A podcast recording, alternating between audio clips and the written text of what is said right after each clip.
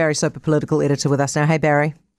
Good afternoon, Heather. Right, so we've got the, the official cash rate up, we've got wages going up. What does that mean for the economy?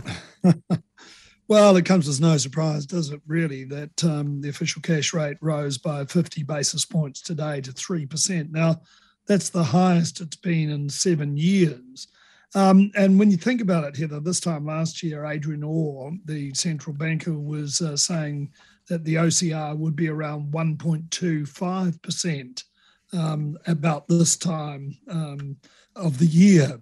Now, uh, that obviously last year encouraged people to go out, uh, buy houses, over leverage on many occasions on their mortgages. So uh, one can only hope that the hike today, and it was always going to happen, uh, will uh, won't see um, mortgagee sales. But on the other hand, of course, uh, Grant Robertson and figures came out from Stats New Zealand today uh, saying that um, the pay packets have jumped, um, earnings from wages and salaries jumped by almost 9% in the uh, June year. Now, that's the largest annual increase since records began in 1988 and well ahead of the inflationary uh, uh, the inflation at the moment at 7.3%.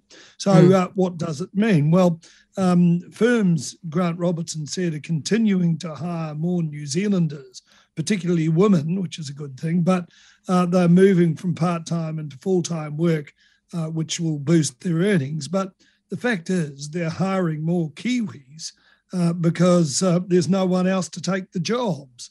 Um, higher wages, what do they actually mean? Well, they mean higher cost to employers. And what does that mean? It means um, the costs are handed on to consumers. And what does that mean? Well, it means more inflationary pressures. So mm. it's a vicious circle, and um, you can crow about it, but uh, it's actually not a good outcome in the end. That's a very fair point that you make. Prime Minister's outlined the steps that Gaurav Sharma needs to take to, to be able to make his way back into the Labour Party caucus. What are they? Well, essentially to behave himself, either. Um, she was out in Auckland today opening a school, and um, she said that ha- she hadn't spoken to uh, Dr. Sharma since announcing his suspension from caucus yesterday. Again, not terribly surprising considering that um, Gaurav Sharma was not taking her calls yesterday when she was trying to get him to attend the Zoom caucus meeting. Um, she she made it clear today that Monday's late night meeting of all his other uh, MPs, that's uh, 64, uh, one was excluded, and that was Sharma himself. He described it to me as a kangaroo court, and he believed that uh, the um, uh, decision announced yesterday was, in fact, uh, decided on the night before. And look, it's hard to see that that wouldn't be the case. She said it was basically to allow MPs to speak out.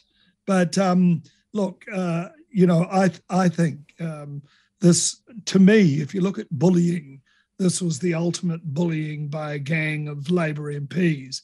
If they should really have followed due process and complaints had been made, even though Jacinda Ardern may argue that they'd all been answered and they'd been looked into, they really haven't been. Today, Ardern, she sent a message via the media to Sharma that there is, though, a way back for him.